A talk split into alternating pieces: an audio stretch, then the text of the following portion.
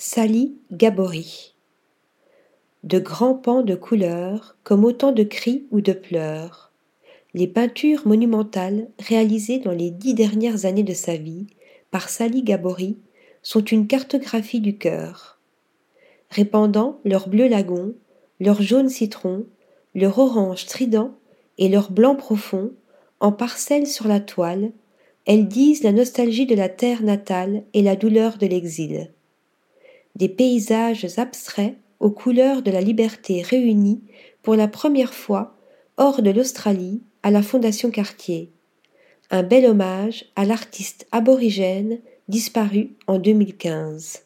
Issu de la communauté aborigène Kayadilt, Sali Gabori, dont le nom tribal, Mirdidin Knigati, Yuwanda, renvoie à son ancêtre totémique, le dauphin, et à son lieu de naissance, Mirdidinti est né vers 1924 sur l'île Bentinck dans le golfe de Carpentary dans le nord de l'Australie.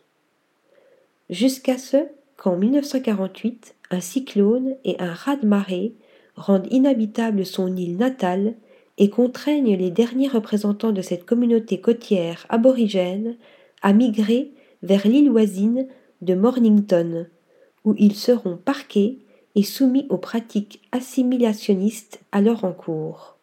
Sally Gabori fut tisserande de dillybags, sacs aborigènes traditionnels tissés à partir de fibres végétales destinées à transporter de la nourriture et chargée, comme la plupart des femmes kayadilt, de la récolte des crustacés et de l'entretien des pièges à poissons en pierre jalonnant les rivages de son île. Ce n'est qu'en 2005, à plus de 80 ans, qu'elle commence à peindre. Inclassable, semblant jailli de nulle part, son style abstrait, comparable à nul autre, est très éloigné de l'art arborigène contemporain criblé de petits points, semé par les traces des dingos, lézards, serpents et autres animaux totémiques traversant les dunes du désert et le lit des rivières loin de ces paysages symboliques et initiatiques retraçant les périples des êtres fondateurs parcourus au temps des rêves durant la période de création du monde, les peintures de Sally Gabori sont nues, dépourvues de signes et de symboles, seule la couleur s'y répand. Étalées all over en larges aplats, elles semblent même générer les formes s'étageant et s'encastrant les unes dans les autres, pour former une sorte de mosaïque abstraite géante. D'une étonnante liberté formelle, ces grands pans de couleurs vibrantes semblant répercuter, comme par ricochet, la lumière du ciel, de la terre et de la mer, sont en fait une cartographie mémorielle, celle des lieux chers à l'artiste, des lieux d'avant l'Exode. Voici ma terre, voici ma mère, voici celle que je suis déclarait celle qui assimila la peinture à la recherche du pays originel.